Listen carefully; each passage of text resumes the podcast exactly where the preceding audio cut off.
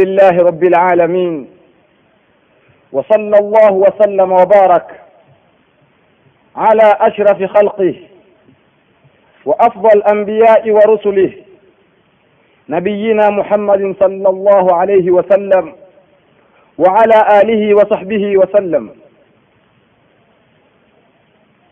وأشهد أن لا إله إلا الله. رضاه أمان ورحمة. wa amruhu qada'u wa hikma ndugu waislam baada ya kumshukuru Mwenyezi Mungu Subhanahu wa Ta'ala na kumtakia rehma mtume wetu kipenzi wetu aliye ni kipenzi wa Mwenyezi Mungu pia vile vile bwana mtume Muhammad sallallahu alayhi wasallam yuwasema Mwenyezi Mungu Subhanahu wa Ta'ala katika kitabu chake kitukufu katika suratul lanfal aya nambari ishirini. Yuwasema Mwenyezi Mungu Subhanahu wa Ta'ala ya ayuha alladhina amanu ati'u Allah wa rasulahu wala tawallaw anhu wa antum tasma'un.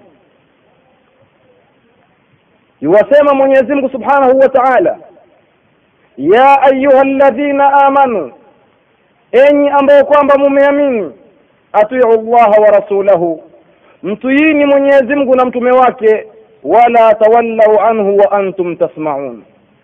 Wala msijiepushe naye na hali ya kuwa nyinyi wenye kusikia.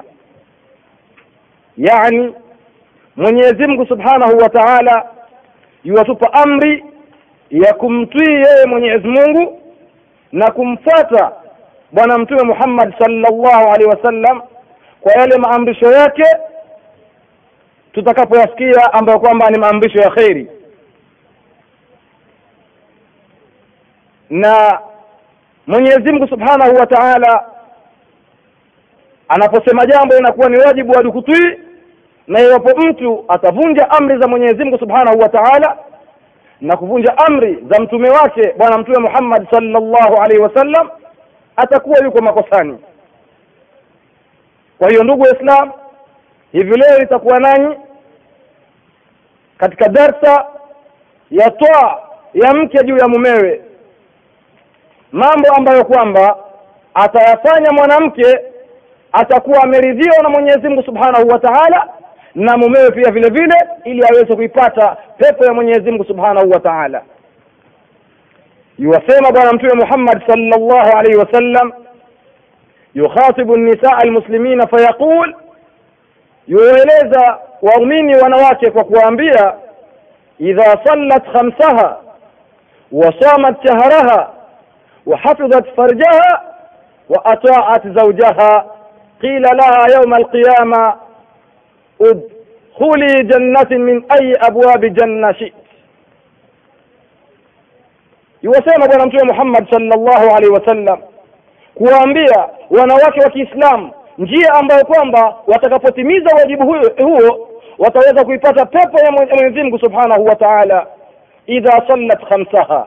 Iwapo mwanamke atatimiza swala zake tano wasamat shahraha na akafunga mwezi mtukufu wa Ramadhani wa hafidhat farjaha na akajihifadhi kiwiliwili chake wa ataati zaujaha na akamtii mumewe qila laha yawma alqiyama ataambiwa mwanamke huyo siku ya kiyama na Mwenyezi Mungu Subhanahu wa Ta'ala udkhuli jannati min ayi abwabi janna shi'it. Ingia katika pepo katika kila mlango ambao kwamba unataka. Sayyidi Abul ya Rasulullah ewe mpenzi wetu baba yake Kasim ewe mtume wa Mwenyezi Mungu aidi alhaditha maratan ukhra. Irudie tena hadithi hii kwa mara ya pili ala asma'i ummatin dhallat at-tariq wa dhalamu shari'atak ili wapate kusikia wale watu ambao kwamba wamepotea njia na wakazidhulumu sheria zako tegeni masikio kina mama popote pale mulipo na dada zangu wa Kiislamu pia vile vile ili muweze kupata mafunzo kamili ya bwana mtume Muhammad sallallahu alaihi wasallam aliyoletwa katika ulimwengu huu kuja kutuokoa kuweza kuipata pepo ya Mwenyezi Mungu Subhanahu wa Ta'ala. Mambo gani mwanamke atayafanya katika maisha yake leo ili aweze kupata pepo ya Mwenyezi Mungu Subhanahu wa Ta'ala? idha sallat khamsaha iwapo mwanamke atatimiza swala zake tano kila swala kwa wakati wake wasamat shahraha na akaufunga mwezi mtukufu wa ramadhani wahafidhat farjaha na akajihifadhi kiwiliwili chake kisitumike ila kwa mumewe peke yake wa ataati zaujaha na akamtii mumewe. Qila laha yauma alqiyama ataambiwa mwanamke huyu siku ya kiyama na Mwenyezi Mungu udkhuli jannatin min ayi abwabi janna shi'it ingia katika pepo katika mlango wowote ambao kwamba unataka bwana mtume Muhammad sallallahu alaihi wasallam ametuelezea uwazi kabisa ambayo kwamba ni mambo atakapowafanya mwanamke katika maisha yake yanamtosha kabisa kuweza kuingia katika pepo ya Mwenyezi Mungu Subhanahu wa Ta'ala. Katika mambo haya aliyotueleza bwana mtume Muhammad sallallahu alaihi wasallam hapo bado hapajatajwa ushinzi hapo bado hapajatajwa goma hapo bado hapajatajwa safari aina zozote ila ni swala tano na kufunga mwezi mtukufu wa Ramadhan na kujihifadhi kiwilili chake na kumtii mumewe. Kwa hilo atakuwa amekamilika mwenye mwanamke huyu kwa kuingia katika pepo ya Mwenyezi Mungu Subhanahu wa Ta'ala katika mlango wowote atakao. Ama an zaujati muti ama kuhusu toa ya mwanamke ama mwanamke mtuifu faqad qala rasulullah sallallahu alayhi wasallam hakika amesema bwana mtume rehma na amani zimfikirie yeye. Ma tusalu anhu lmarat yawm alqiyama salatuha wa zawjuha. Yale ambayo kwamba ataulizwa mwanamke siku ya kiyama ni swala yake na masala ya mumewe. Awalu ma tusalu lmarat yawm alqiyama salatuha wa zawjuha. Jambo la kwanza kuulizwa mwanamke siku ya kiyama ni kuhusu swala na habari za mumewe waqala nabiyu sallallahu alayhi wasallam na amesema bwana mtume rehma na amani zimfikilie yeye walladhi nafsi biyadih na kwa yule ambaye kwamba nafsi yake katika mikono yake la tuaddi almar'atu haqa rabbiha hatta tuaddi haqqa zawjiha. Hatimizi mwanamke haki za Mola wake mpaka atakapotimiza haki ya mumewe. La yakbalu Allahu minha salatan wala siyaman wa zawjuha ghadibun alaiha hatamkubalia Mwenyezi Mungu swala aina yote mwanamke huyo wala siyaman wala saumu wa zawjuha ghadhibun alaiha na ilhali ya kuwa mume wake amemkasirikia mwanamke huyo. Mahma abadat kadri atakavyoabudu wa mahma sanat na kadri atakavyofanya maadama hunaka intiqasi lihaqi zauji itakapokuwa kuna upungufu wa toa mwanamke juu ya mumewe fala qabula laha fala qabula liamaliha hana kabuli yoyote kukubaliwa amali yake yoyote. Kwa hiyo basi anatuonesha bwana mtume Muhammad sallallahu alaihi wasallam umuhimu wa twaa ya mke juu ya mumewe ni jambo kubwa mno baada ya kumtambua Mwenyezi Mungu Subhanahu wa Ta'ala kumtii mwanamke mumewe ni katika ibada kubwa mno mbele ya Mwenyezi Mungu Subhanahu wa Ta'ala kwanza ni swala halafu toa juu ya mumewe nalo kwa wanawake hilo ni jambo zito mno فقد جاءت أسماء بنت يزيد إلى سيدنا محمد صلى الله عليه وسلم siku moja ndugu Islam alikuja huyu bibi huyu Asma binti, binti Yazid mbele ya bwana mtume Muhammad sallallahu alayhi wasallam waqalat ya rasul Allah akasema bibi huyu ewe mtume wa Mwenyezi Mungu ana mandhubati nisai ilaika ya, ras, ya habib Allah mimi nimetumwa na wanawake kuja kwako ewe kipenzi wa Mwenyezi Mungu. Inna nisaa yaqulna laka. Wanawake wanakwambia inna rijala idha dhahabu liuqatilu fi sabili llah kwamba wanaume wanapokwenda kupigania dini ya Mwenyezi Mungu rajau bil ajri wal ghanima. Hurudi kutoka huko na ujira mkubwa na mali. Fa idha qutilu na wanapokufa huko kanu shuhadaa inda rabbihim yurzaqun. Wanakufa mashahidi na mbele ya Mwenyezi Mungu wanakuwa ni wenye kuruzukiwa. Famadha lana ma'shara nisa. Basi vipi sisi wanawake?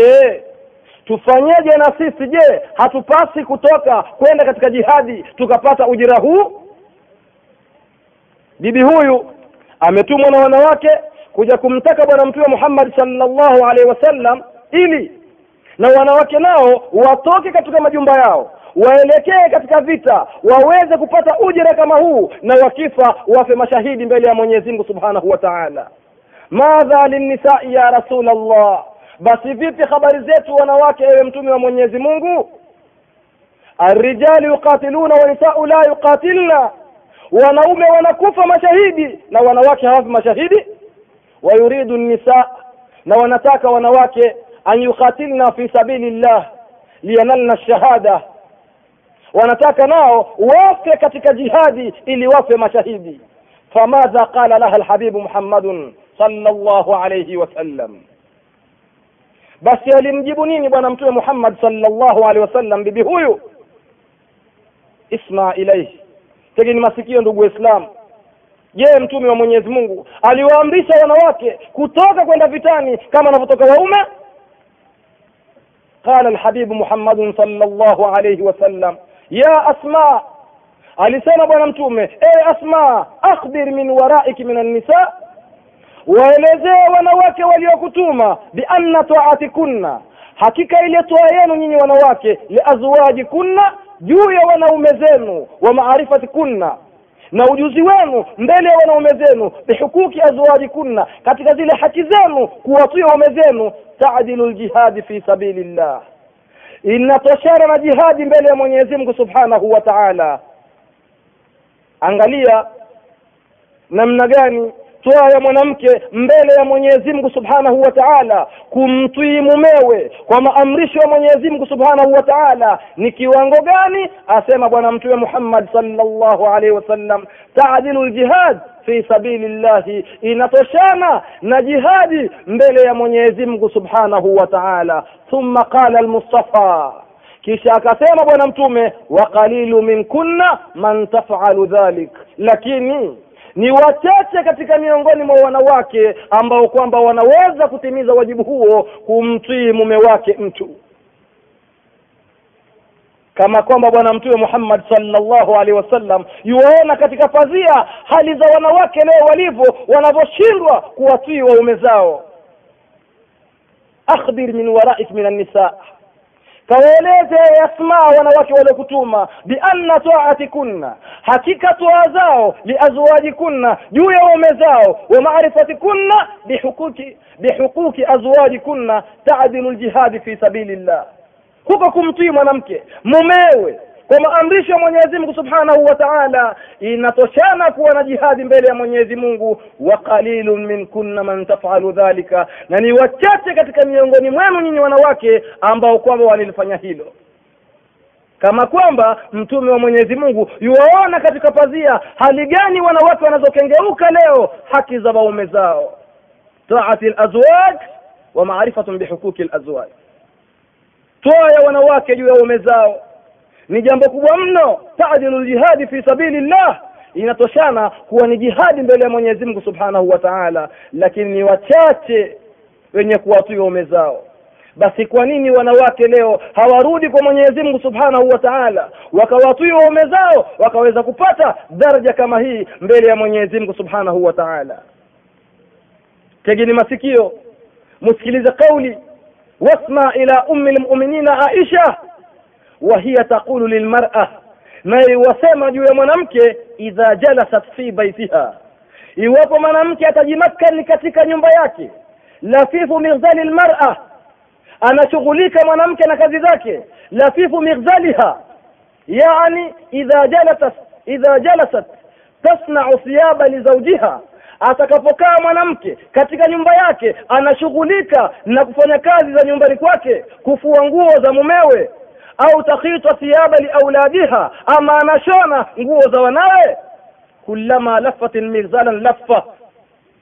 Kila anaposhughulika shughuli hizi za kushughulika juu ya kazi za, nyumbani kwake taadilu takbiratin fi sabili llahi zinatoshana na kupiga takbira mbele ya Mwenyezi Mungu wa takbiratun fi sabilillahi athqalu min alsamawati walardi wal fi lmizani yauma yawm al-qiyamah na takbira mbele ya Mwenyezi Mungu Subhanahu wa Ta'ala zinatia uzito mizani siku ya kiyama.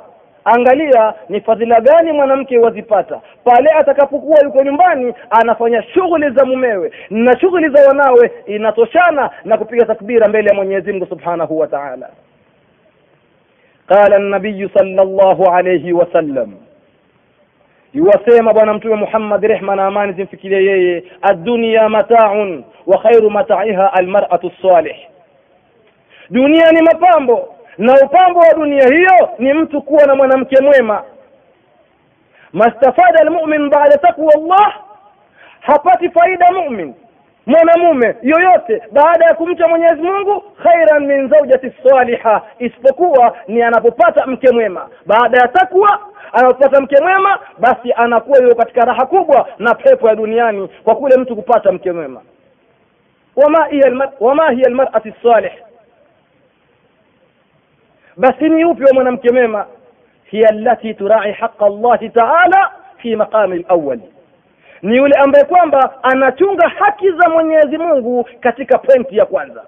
Thumma haqa zaujiha kisha haki ya mumewe. Hiya allati turai haqa llahi ta'ala. Kwanza achunge haki za Mwenyezi Mungu kisha achunge haki ya mumewe. Antulazima baitiha wala tukthiru dukhula walkhuruj achunge shughuli za nyumbani kwake wala asiwe mwingi wa kutoka toka minduni haja pasi na sababu. Akawa ni mwanamke wa kiguna njia. Kwa sababu mwanamke makao yake ni nyumbani iwapo atachunga amri za nyumbani kwake na kushughulika mambo ya nyumbani kwake na amri ya mola wake atakuwa tayari katika radhi za mwenyezi mungu. Kwa sababu iwapo atakuwa akitoka toka fa idha kharajat istashrafaha shaitan anapotoka mwanamke hupambwa na shetani. Wa akrabu ma takunu min rahmati rabbiha fi qa'riha na karibu mwanamke kuwa karibu na rehma za mola wake ni pale anapokuwa katika nyumba yake. Sio mwanamke wa njia akawa heshi sababu. Kwa hivyo lazima mwanamke awe anashughulika na kazi za nyumbani na kuwa asiwe ni mwanamke wa kiguna njia kama hali za wanawake wa leo. Mwanamke ni wajibu achunge nyumbani kwake aangalie watoto wake pasi na kuvunja amri za Mwenyezi Mungu na pasi na kuvunja amri za mumewe katika maamrisho ya Mwenyezi Mungu Subhanahu wa Ta'ala.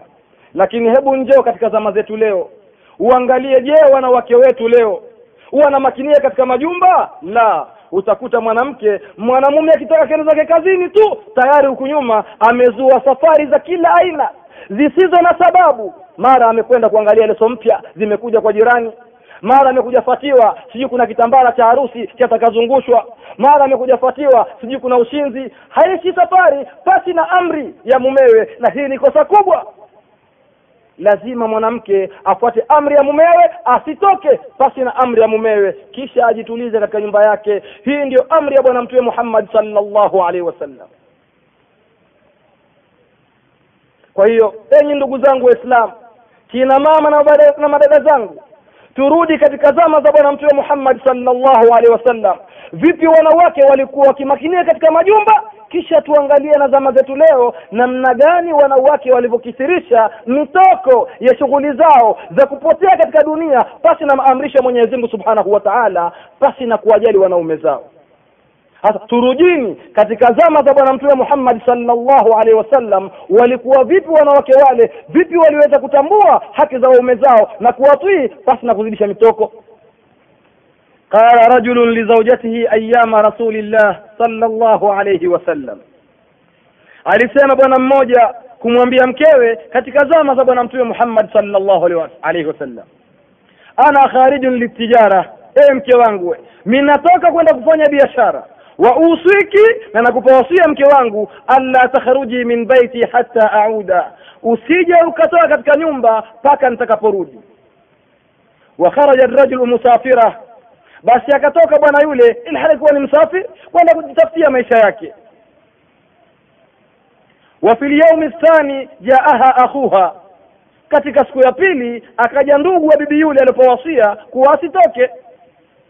Wakala laha ya ukhta akasema ee dada, dada yangu we inna abaki hakika ya baba yako kad ishtadda bihi lmarad ameshikika na maradhi fataali litaudi basi twende ukamwone baba yako. Famadha qalat lahu lmar'a alisema nini mwanamke huyu kumjibu nduguye? Je hal labasat thiyabaha wa kharajat maahu? Alivaavaa tu nguo zake na kujitweka kibuibui kwa pani na kwenda na nduguye? Wakasarat awamira zaujiha na kuvunja amri za mumea moja kwa moja? La wallahi hakufanya hivi mwanamke huyu. Innaha qalat innama qalat lahu ya akhi. Bali alisema ewe ndugu yangu we inna zauji awsani hakika mume wangu amenusia mimi alla akhruja fi ghiyabihi. Nisitoke mimi baada ya kuondoka yeye walan akhruj hatta tastadhina liya rasul llahi sallallahu alayhi wasallam na mimi katu sitatoka mpaka atakaponiruhusu mimi mtume wa mwenyezi mungu rehma na amani zimfikilie yeye. Angalia namna gani mtoto wa kike namna alivyoishi kwa kuitambua haki ya mwenyezi mungu na maamrisho ya bwana mtume muhammadi sallallahu alaihi wasallam namna gani alivyo na msimamo na imani ya hali ya juu anamwambia nduguye sitoki mimi katu mpaka atakaponipa ruhusa bwana mtume muhammad sallallahu alaihi wasallam وذهب أخوها إلى سيد الخلق وحبيب الحق محمد صلى الله عليه وسلم basi akatoka nduguye kwenda katika bwana wa kweli bwana wa viumbe bwana mtume muhammad sallallahu alayhi wasallam wakassa alayhi kulla shay'in akamwelezea kama alivyomweleza nduguye.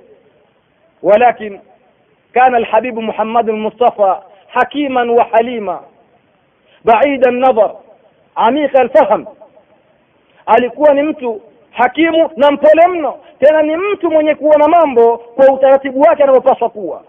Faqala rasul ya hadha? Akasema bwana mtume muhammad sallallahu alaihi wasallam ee bwana we akhbir ukhtaka mweleze dada yako bianna taataha lizaujiha hakika hiyo toa yake juu ya mumewe afdalu min ziyaratiha liabiha kwamba ni bora kuliko kumtembelea baba yake hali ya kuwa ni mgonjwa wa baada saati mata abuha. Basi baada ya masaa mwenyezi mungu akaichukua roho ya baba mtu. Fajaaha akhuha. Bwana yule akatoka kumfuata nduguye. Akhbaraha bianna aba, abaha kad akamweleza kwamba baba sasa amekusha kufa. Taali talkia alaihi nadharata alakhira twende ukamwone baba yako sasa kwa mara ya mwisho amekusha kufa faqalat lahu la akasema bibi yule mcha mungu siwezi. La astatiu dhihaba la astatiu dhihaba hatta tastadhina rasul allah siwezi kwenda mimi mpaka atakaponiruhusu bwana mtume muhammad sallallahu alaihi wasallam. Akatoka tena bwana yule. Wadhahaba akhuha ila sayidi lkhalq muhammadin sallallahu alaihi wasallam akatoka tena bwana yule paka kwa bwana mtume muhammad sallallahu alaihi wasallam. Akamwelezea yaliyotokea. Akasema bwana mtume muhammad sallallahu alaihi wasallam inna taataha lizaujiha hakika kumakinika mtoto huyo katika nyumba ya mumewe kumtii mumewe pasi na kutoka khairu min ru'yati li abiha ba'da almaut. Ni bora kuliko kwenda kumwona baba yake japo kuwa amekusha kufa kwa kuonesha twaa ya bibi huyu famakasat fi baitiha basi akakaa katika nyumba yake waada zaujuha liyaumi thani akarudi mumewe baada ya siku muda mchache vile lakini baba yake kashazikwa. Faakhbarathu bima jara akamwelezea aliyotokea fadhahaba zaujuha ila rasulillahi sallallahu alayhi wasallam akatoka mume yule kwenda kwa bwana mtume Muhammad sallallahu alaihi wasallam kwenda kumuuliza yale yaliyokuwa. Basi alisema nini bwana mtume Muhammad sallallahu alaihi wasallam? Kumjibu mwanamke huyu kumjibu bwana huyu juu ya yaliyotokea juu ya mkewe. Qala alhabib alisema bwana mtume ya hadha ee bwana we akhbiri zaujataka kamweleze mkeo bianna llaha taala hakika ya mwenyezi mungu kad ghafara li abiha amekwisha msamehe baba yake ikraman litaataha laka. Kwa utukufu wa toa yake yeye juu yako wewe. Inna allaha hakika mwenyezi mungu kad ghafara li abiha amekwisha msamehe baba yake. Limadha? Ikraman litaataha laka kwa utukufu ya toa yake juu yako wewe angalia namna gani baba huyu amepata msamaha kwa sababu ya toa ya mtoto wa kike juu ya mumewe ili wanawake wapate kutambua ya kwamba mwanamke kumtii mumewe katika mambo ya haki ni jambo kubwa mno mbele ya Mwenyezi Mungu Subhanahu wa Ta'ala. Yuwasema bwana mtume Muhammad sallallahu alayhi wasallam lau kuntu amiran ahadan an yasjuda min duni llahi laitani kama mimi naamrisha mtu amsujudie mtu mwingine pasi na Mwenyezi Mungu la amartu mra'atan an yasjuda an tasjuda lizaujiha, basi lingelimwamrisha mwanamke kumsujudia mumewe. Namna haki ya mke kumtii mumewe ilivyokuwa mbele ya Mwenyezi Mungu asema mtume wa Mwenyezi Mungu rehma na amani zimfikirie yeye. Laitani kama mimi ningeliamrisha mtu kumsujudia mtu mwingine pasi na Mwenyezi Mungu ningelimwamrisha mwanamke kumsujudia mumewe na mfahamu ya kwamba kina mama na kina dada yuwasema tena bwana mtume Muhammad sallallahu alaihi wasallam ayuma mra'atin matat wa zawjuha anha radhin mwanamke yoyote ambaye kwamba atakufa na ili hali ya kuwa mumewe yuko radhi naye dakhalat ljanna mwanamke huyo ataingia peponi. Lakini eh ya wapi haya katika zama zetu leo laitani kama ni wanawake wa leo ili si, ile siku tu ya kwanza mtu anapopewa habari kwamba baba yako ni mgonjwa hana chasimile hajui qala Allahu wala qala rasul. Hapo hapo anafunganya kibuibui papani na iwatoka na kuacha habari kwa majirani akija baba yake fulani mwambie naletewa salamu mimi baba yangu ni mgonjwa kumwona na kutomuona kwa hivyo atangulie akija atasikia mimi nishafika huko hii ndiyo hali ya wanawake wa leo. Hawana subra na kuweza kumtii moyo wake mtu anavunja amri za mumewe basi na kuwa na subra. Lakini angalia katika zama za bwana mtume Muhammad sallallahu alaihi wasallam.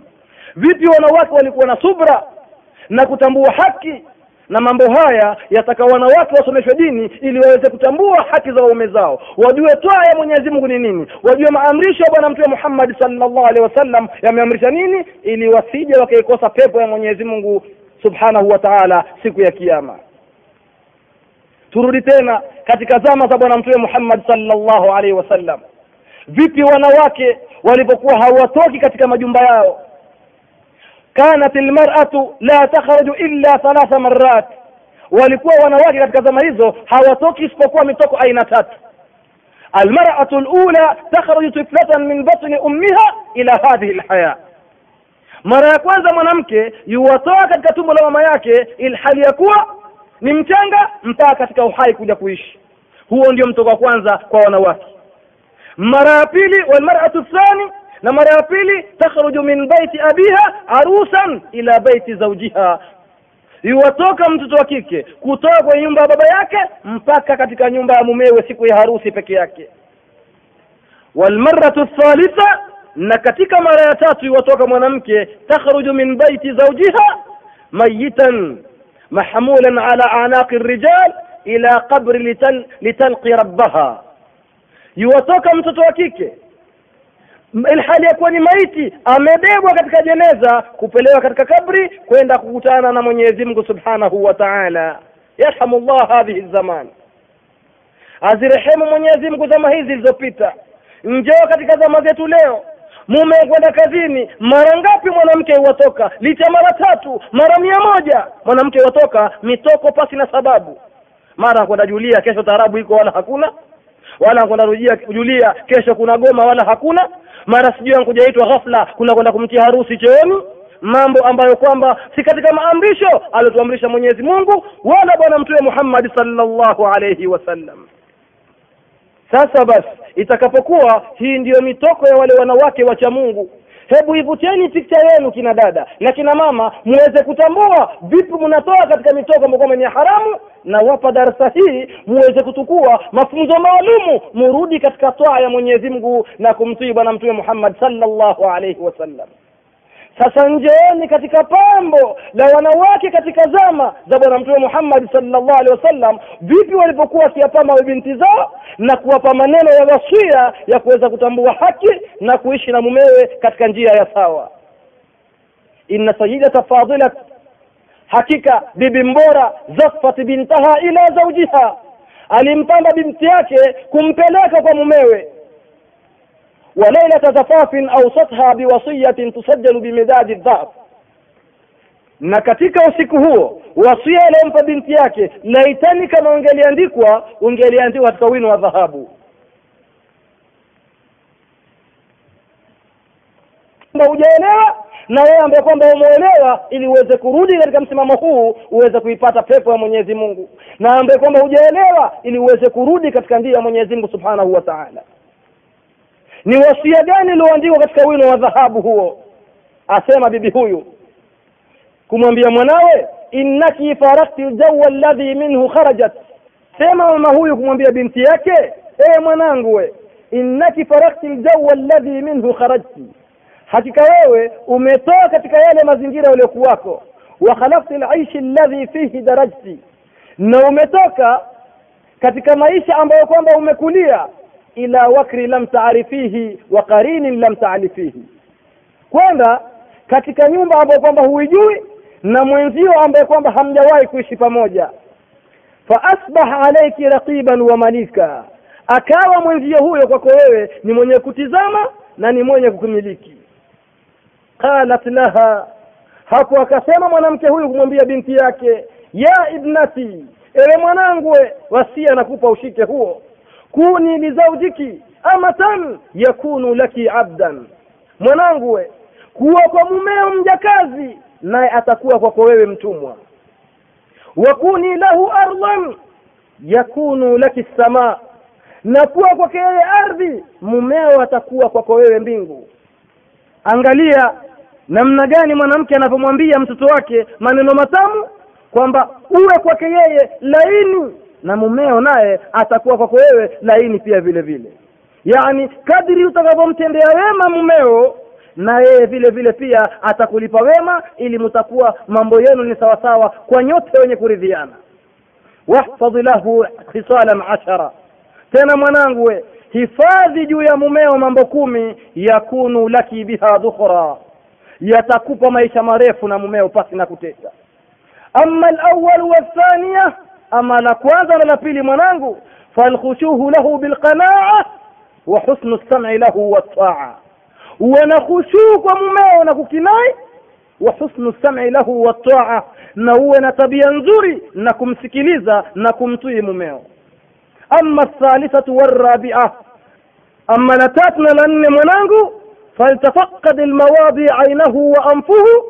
Uchunge mno pindi anapoweka macho yake na pua yake fala taqau ainuhu minki ala qabihi wala yashummu minki illa atyaba rihi asije akaweka macho yako katika mahali pabaya palipo na uovu wala yashummu minki illa atyaba rihi na asije akapata harufu kwako isipokuwa apate harufu nzuri ama alkhamisatu wassadisa ama la tano la sita mwanangu faltafaqad alwaqti manamihi wa taamihi fa inna tawatura aljuu mulhibuh wa tanghisu an-nawmi ama la tano la sita mwanangu nakupa uchunge mno wakati wa malazi yake na chakula chake fa inna tawatura ljui mulhibu hakika kumzoeza mno mara kwa mara kumwachana njaa mume wako ni jambo la maudhi.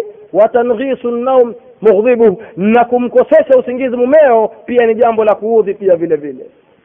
Wa amma sabiatu wathamina ama la saba na la nane mwanangu nakupa wasia ushike falikhtirasu bimalihi uchunge mali yake wa husnu riayatihi likhadamatihi wa iyalihi. Na uwatendee wema watoto wake na wafanyakazi wake na jamaa zake wanapokujia pia vile vile. Wa amma tasiatu wal ashira na ama la tisa na la kumi mwanangu wasia na kupa ushike fala taasina lahu amran wala tafshina lahu sirra. Usimasi mumeo usimkosee mumeo kwa jambo lolote wala tafshina lahu sirran wala usiwe mwenye kwenda kumtolea siri zake nje nje. Fa innaki in asaita amra in asaiti amrahu hakika yako wewe iwapo tamuasi mumeo amri zake au ghirti au ghurti sadrahu au ukawa unamuudhi unamdhiki moyo wake wa in afshaiti sirrahu na ukawa mwenye kutangaza tangaza mambo ya siri zake lam ta'man udhrahu utakuwa si mwenye kuwa na udhuru kwake yeye.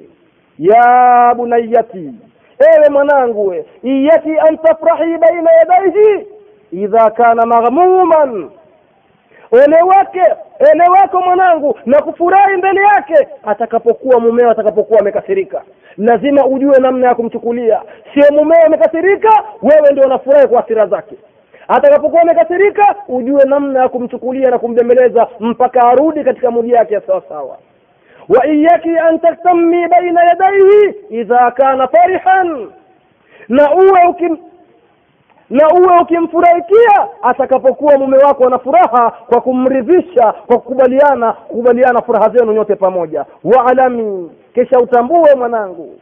Waalami ya ibnati tena ufahamu mwanangu anna zinata zina alwudhuu bilma. Kwamba mapambo bora katika mapambo ni kushika udhu kwa maji.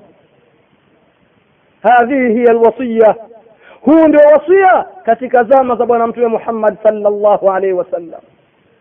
Hebu njoo katika zama zetu leo. Hivi kweli watoto wa kike watakapokuwa wanakwenda kwa bwana zao ndivyo kina mama wanapowapa wasia watoto wao wa kike? La bali utakuta mwanamke mtoto wa kike akishaanza kuenukia aondolewa skuli zikifungwa. Kama ni wiki mbili au ni wiki moja apelekwa kwa kungwi kwa somo kwenda kufundishwa namna ya kukaa na mwanamume mambo ambayo kwamba si katika maamrisho ya bwana mtume Muhammad sallallahu alaihi wasallam. Haya enda fundishwa nini huko? Hebu tusikilizeni wasia katika mama wa kileo wanawapopeleka mabinti zao kwa makungwi wafundishwa nini? Wafundishwa kheri za Mwenyezi Mungu na mtume wake ama wafundishwa upotevu? Wanapofika huko hufundishwa mtoto yule akaambiwa chunga sana mtoto wa kike wala usiwaogope wanaume. Hakika wanaume tumewazaa sisi wenyewe wanawake. Kisha awekewa jiwe moja aambiwa hebu lete sufuria.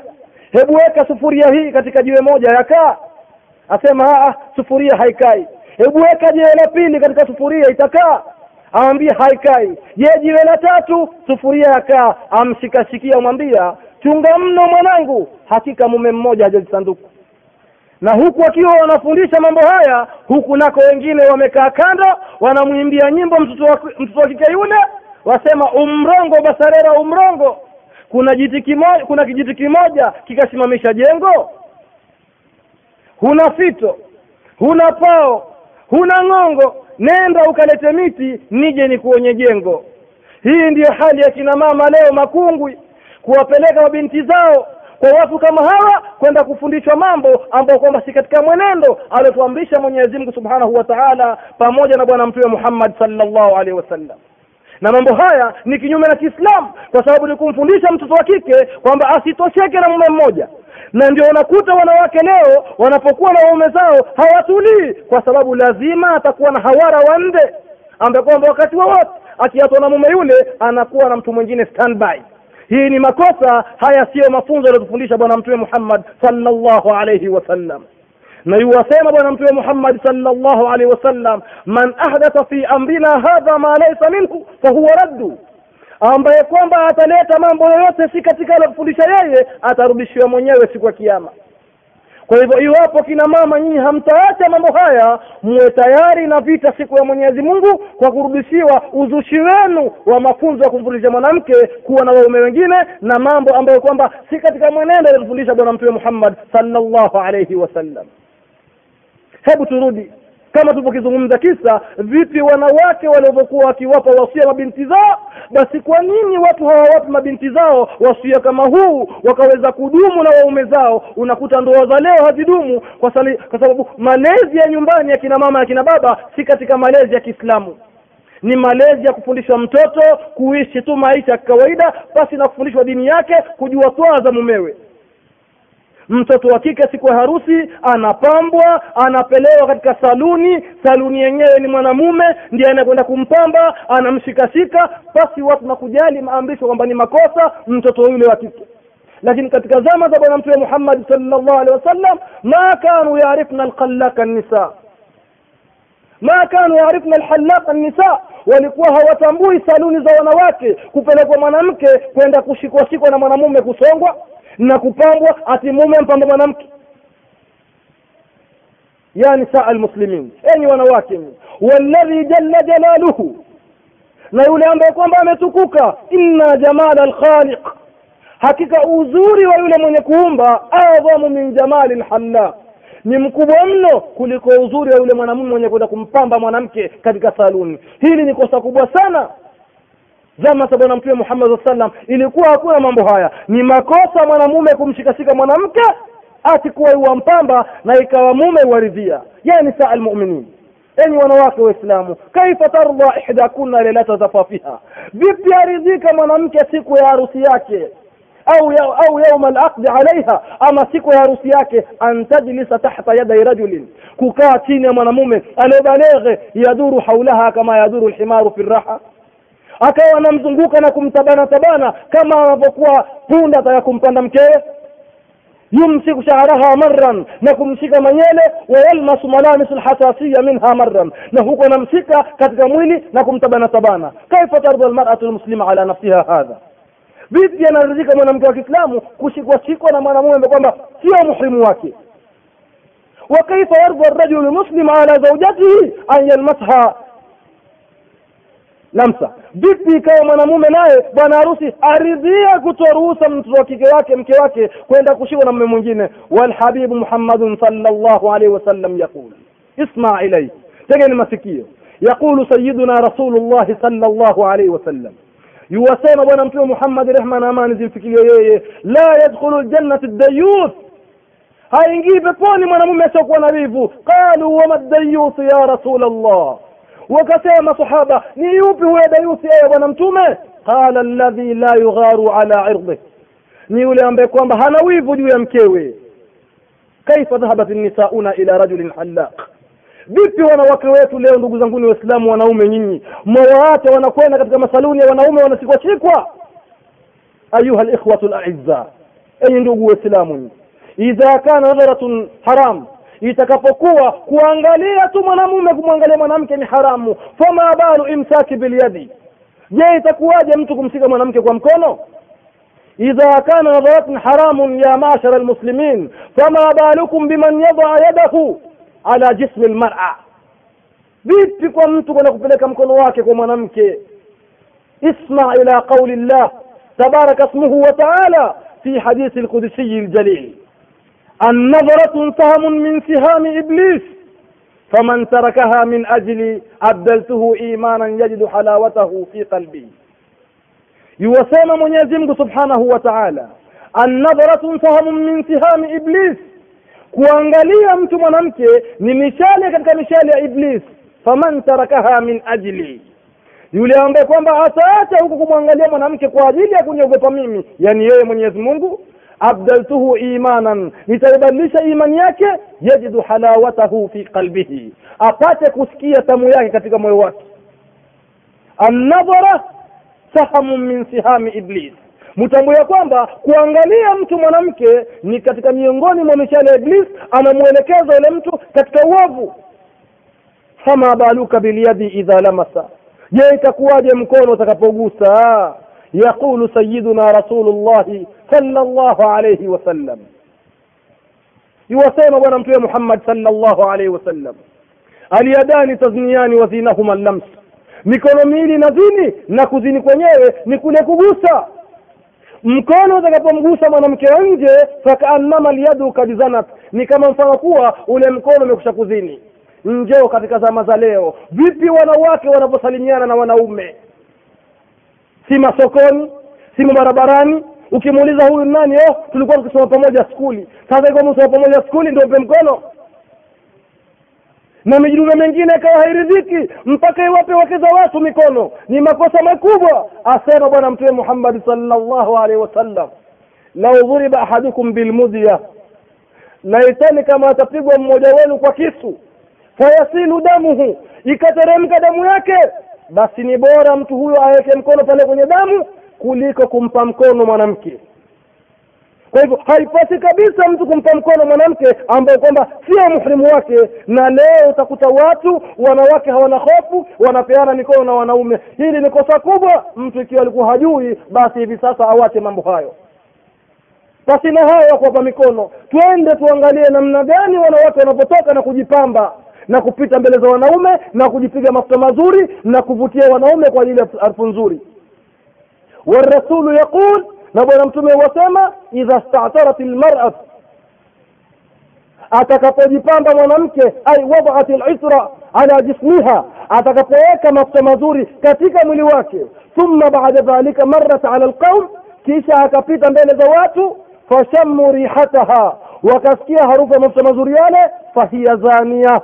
ونمك ومكشزين وكل عين تنظر إليها زانية. Na kila jicho litakalomwangalia mwanamke yule takuwa pia limezini lakini pia ah, waweza kusema ah, lakini mtume anasema kuangalia kwa kanza shekhe eh?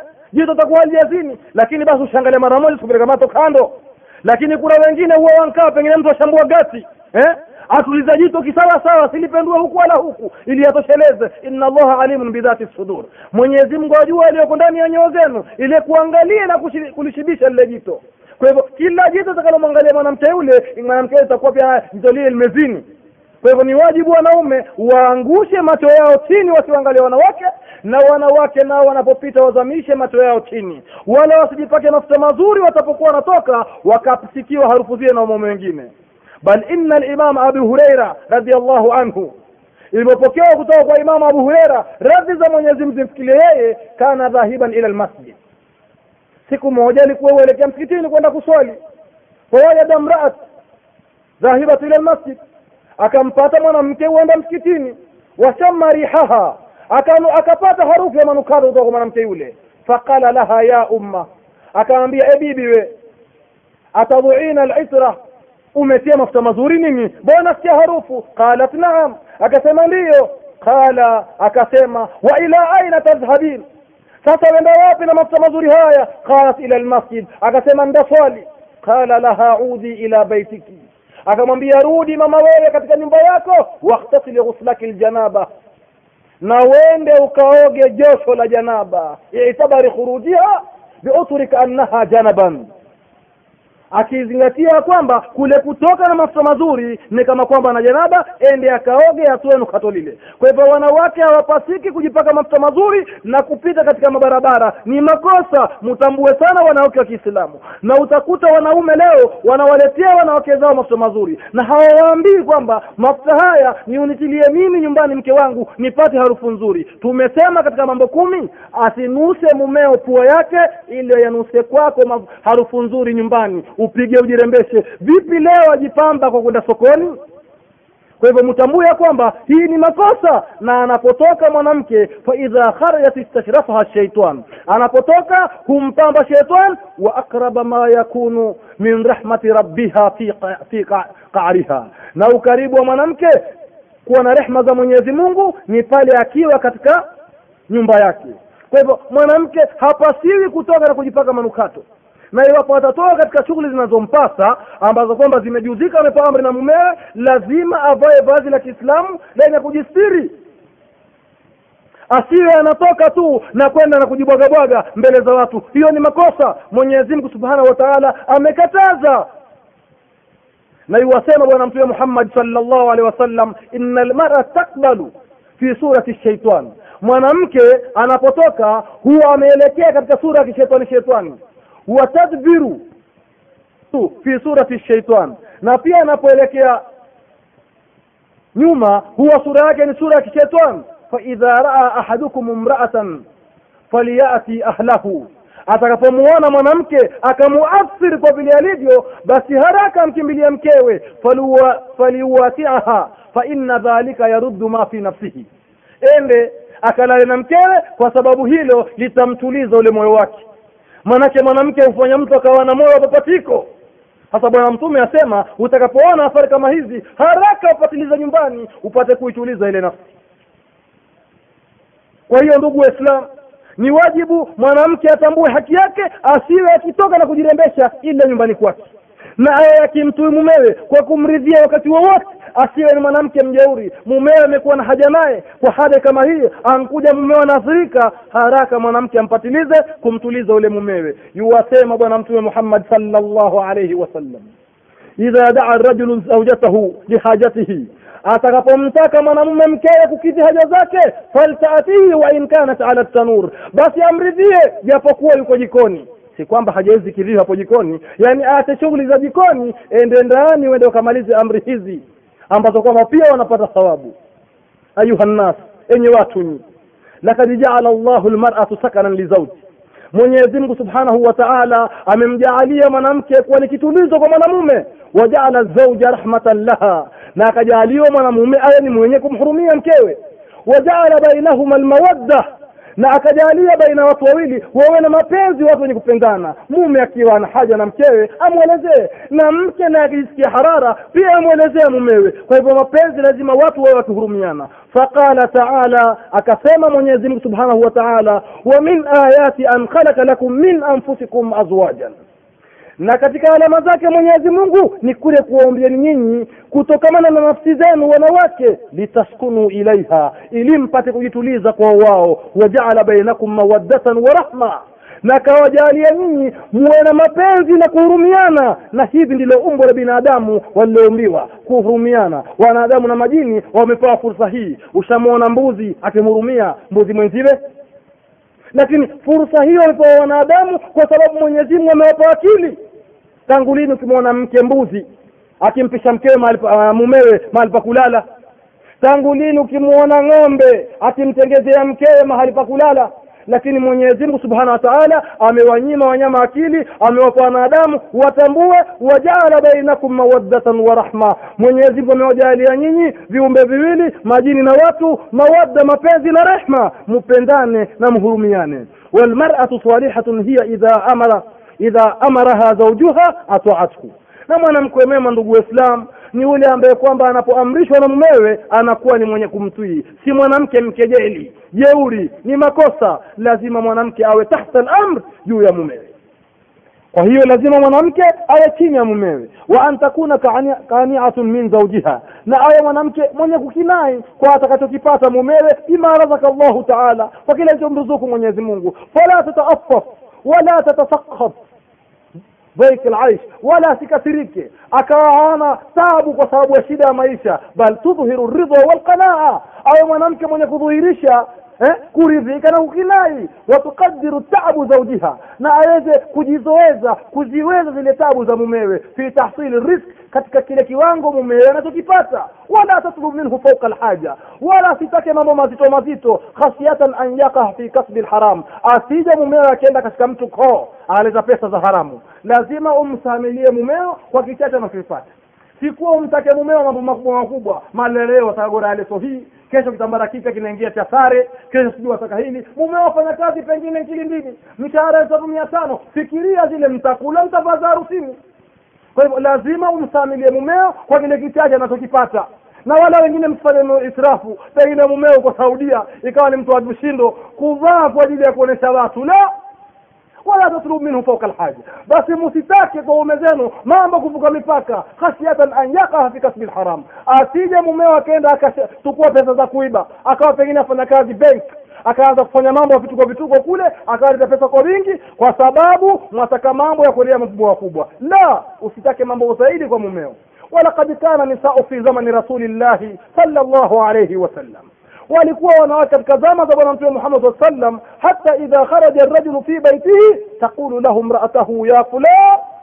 Anasema mwanamke kumwambia mumewe ewe fulani we ittaqillaha fina mche Mwenyezi Mungu juu yetu. Mume wangu huenda nje na nje kuna mengi. Am. ole wako mume wangu na chumo la haramu. Fa innana nasbira ala ljui fi dunya sisi twaweza leo kustamili hii ndaa ya ukame wa ulimwenguni. Walakinana la nastatiu sabratan ala nnari jahannam. Lakini leo hatuwezi kusubiri sisi kesho kwa mwenyezi mungu. Moto utakaowaka mno. Kwa hivyo wanawake muwe wenye kuridhika isije kawa pengine mumeo hali yake taabani ukitoka nde enda zungumza kwa watu kuwa mume gani yule? Kila siku papa tu kila siku muhogo tu nyama mpaka sikukuu. La lazima umstiri mumeo na usubiri kwa kichache ambacho kwamba amekipata. Usiwe mtu mwenye kuzungumza nde na kuleta tabu na kufika kudai talaka pasi na sababu. Asema bwana mtume Muhammad sallallahu alaihi wasallam mwanamke ambaye kwamba atakuwa anadai talaka haipati harufu ya pepo ikiwa atadai talaka pasi na sababu zenye kujuzu. Kwa hiyo ndugu zangu waislam lazima wanawake musikilize darasa hii na muwe watiifu juu waume zenu na muwaridhie musio mikiwakataa katika vitanda na kuwagura. Kwa sababu jambo hilo wasema bwana mtume muhammad sallallahu alaihi wasallam mwanamke atakapomgura mumewe kitandani hulaaniwa na malaika usiku kucha mpaka kutakapopambazuka. Kwa sababu kuna wanawake wengine wakitaka vitu kwa waume zao ikiwa mume yule hakuweza kuvileta basi huwa ni chuki mpaka mume usiku pia kitandani afukuzwa hii ni makosa mwanamke atakapokuwa amemkimbia mumeo kitandani ama amemnyima kukidhi haja zake yuwalaaniwa mwanamke yule usiku kucha na vitu vyote ulimwenguni mpaka kunapopambazuka kwa hiyo ndugu waislam haya ni maamrisho ya mwenyezi mungu subhanahu wa taala. Atakaniwa mwanamke yafuate kuyatimiza juu ya mumewe aweze kuipata pepo ya mwenyezi mungu subhanahu wa taala. Na kufikia hapa nampisha ndugu yangu jafar aweze kuifunga darasa hii. Na iwapo atakuwa mtu ana swali katika wale hudhuria aweze kumuuliza shekh jafar na kuikamilisha darasa hii. Tafadhali. Shekhe, mimi nina swali na swali langu ni kuwa kuna baadhi ya kina mama huwafanyia mabinti zao walioolewa ugawaji, yaani huwatafutia wanaume. Je, hukumu ya wanawake kama hawa kidini ni vipi? bismillahi rahmani rahim kwa hilo jabu, uh, swali lako bila shaka tendo la huyu mwanamke kumwa- kumwamrisha binti yake kufanya kitendo cha zinaa ni kitu kiovu kabisa katika dini ya Uislamu, na hakuna yeyote ambaye anaridhia kitendo kama kile kufanyiwa binti yake wala kufanyiwa bibi yake. Kwa hivyo hiki ni kitendo kibaya. Mwenyezi Mungu amekikataza ndani ya Qur'ani na mtume akikataza katika sunna kitendo hichi. Anasema Mwenyezi Mungu, fasalihatu qanitatun hafidhatun lilghaibi bima hafidha Allah. Katika aya hii Mwenyezi Mungu amewaamrisha ame amewaelekeza wanawake bwana zao wakiwa hawako nyumbani au wame, wametoka nyumbani, basi wajihifadhi katika nafsi zao, wasiwe ni watu ambao kwenye kutembea tembea wala ku, kupitia mitaani mitaani vitu kama vile. Na uh, kitendo kile cha yule mama hakifai kwamba mwenye uh, mtume sallallahu alaihi wasallam anasema man sanna fil islami sunnatan sayyi'a falahu falaha falahu wizruha wa من amila biha ila yaw, wala yanqus minhuma wala, wala yanqus minhuma shay'a. Kwamba mtu ambaye ataamrishana kitendo kibaya kikafanywa basi ana adhabu kama yule ambaye amefanya kile kitendo. Na, ki, na bila shaka kila mtu yuajua kwamba mtu ambaye ameolewa ama ambaye ameoa kitendo cha zinaa akikifanya basi hukumu yake ni kupigwa mawe mpaka akafa kwa hivyo kitendo hiki ni kibaya sana. Na binti yule haimjuzii yeye kumfuata au kufuata amri ya mama yake katika kile kitendo. Mtume anasema sallallahu alayhi wasallam la ta'ata li la ta'ata li makhluqin fi ma'siyati al-khaliq. Haimjuzii ama haipasi mtu kumtii kiumbe katika kumwasi mola wake. Na amesema mwenyezi mungu akituhusia kuishi na wazazi wetu katika hali nzuri lakini anaendelea akisema wa جاهداك jahadaka أن an tushrika bi ma لك laka bihi فلا fala tuti'huma في الدنيا ma'rufa yani tuishi nao vizuri lakini wakituamrisha kumshirikisha Mwenyezi Mungu tusiwatii. Au katika kutuhusia tufanye maovu tusiwatii lakini tuishi nao vizuri. Wassalamu alaikum. Shekhe, na mimi nina swali kuhusiana na mwanamume anayemwamrisha mkewe kuacha mavazi ya kidini na badili yake avae mavazi ya kileo ambayo hayana heshma hukumu yake ni nini? bismillahi rahmani rahim kwa hakika jambo hili halijuzu kwa mwanamme kumwamrisha mke wake kufanya mambo ambayo ni maasi kama vile tumetangulia kutaja ile hadithi ambayo inasema la ta'ata limakhluqin fi ma'siyati al-khaliq kwamba haimjuzii mtu haimjuzii mtu kufuata maamrisho ya kiumbe katika kumwasi mola wake bali inampasa yule mwanamme kumwamrisha kufuata dini wala isiwe ni katika kinyume. Na pia hata akim, akimlazimisha kuwa afanye kitendo hichi na pengine anamwambia nitakutaliki usipofanya jambo kama hili basi haimjuzi bado kuwa atafanya lile jambo. Na yule mwanamke akiifanya atakuwa na dhambi. Lakini dhambi ya yule mwanamme ni kubwa kuliko ya yule mwanamke wake. Ndugu zangu waislamu isifahamike kwamba ni lazima au ni wajibu kwa mwanamke kumtii mme wake au watoto kuwatii baba zao yani katika mambo yote. Lakini ifahamike kwamba taa hii ni katika maarufu yaani ni katika mema peke yake. Lakini mtu yeyote akikuamrisha mabaya maovu mambo ambayo na khalif amri ya Mwenyezi Mungu na mtume wake sallallahu alaihi wasallam haijuzu kwa itifaki ya ulama wote maulama wote wamekubaliana katika jambo hili na Mwenyezi Mungu atujalie tuwe ni wenye kusikiliza na kufuata ربنا آتنا في الدنيا حسنة وفي الآخرة حسنة وقنا عذاب النار ربنا ظلمنا أنفسنا وإن لم تغفر لنا وترحمنا لنكونن من الخاسرين اللهم اهدي أزواجنا. اللهم اهدي أزواجنا. اللهم اهدنا إلى ما تحب وترضى. اللهم خذ بناصيتنا إلى ما تحب وترضى. سبحان رب العزة ما يصفون. والسلام على المرسلين. والحمد لله رب العالمين. الله.